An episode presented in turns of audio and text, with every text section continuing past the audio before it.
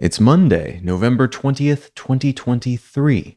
Let's talk about the news. From Reuters Gaza hostage deal challenges are just logistical, Qatar says. The Qatari Prime Minister has said that he believes the main impasses preventing a hostage deal between Israel and Hamas have been cleared, and the only real issues at the moment are logistical in nature.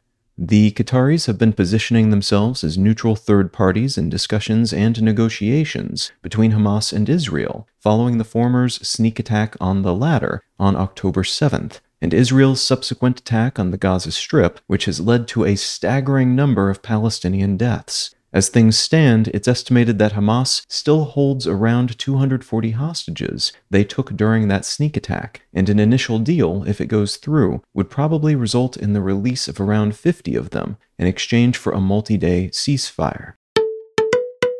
From the Financial Times, Petrobras aims to transform Brazil into global energy power.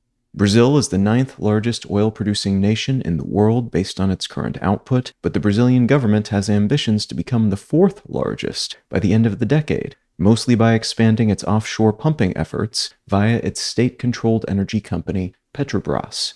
This is just one of many major fossil fuel reinvestments by nations, companies, and nation controlled companies like Petrobras happening around the world right now. And though many of these same entities are also flogging and promoting clean energy investments, a seeming contradiction, these entities claim they need to have contemporary energy security, usually predicated on fossil fuels, if they're going to be in the position to make those next step moves though many critics say this is a nonsensical, trying to have it both ways argument.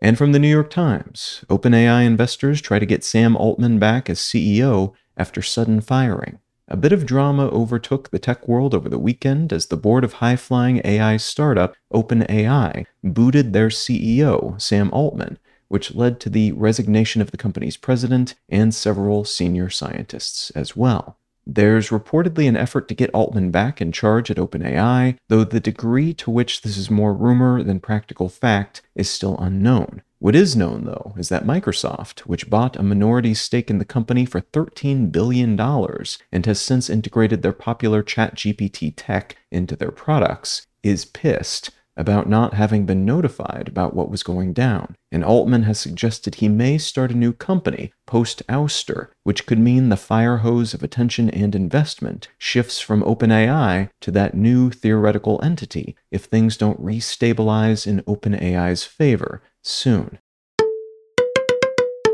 If you're finding some value in one sentence news, consider leaving a quick review wherever you get your podcasts and or sharing the show with a friend. You can find out more about this show or subscribe to the email version at onesentencenews.com. And you can support this and other related projects, like the Let's Know Things and Brain Lenses podcasts, at understandary.com.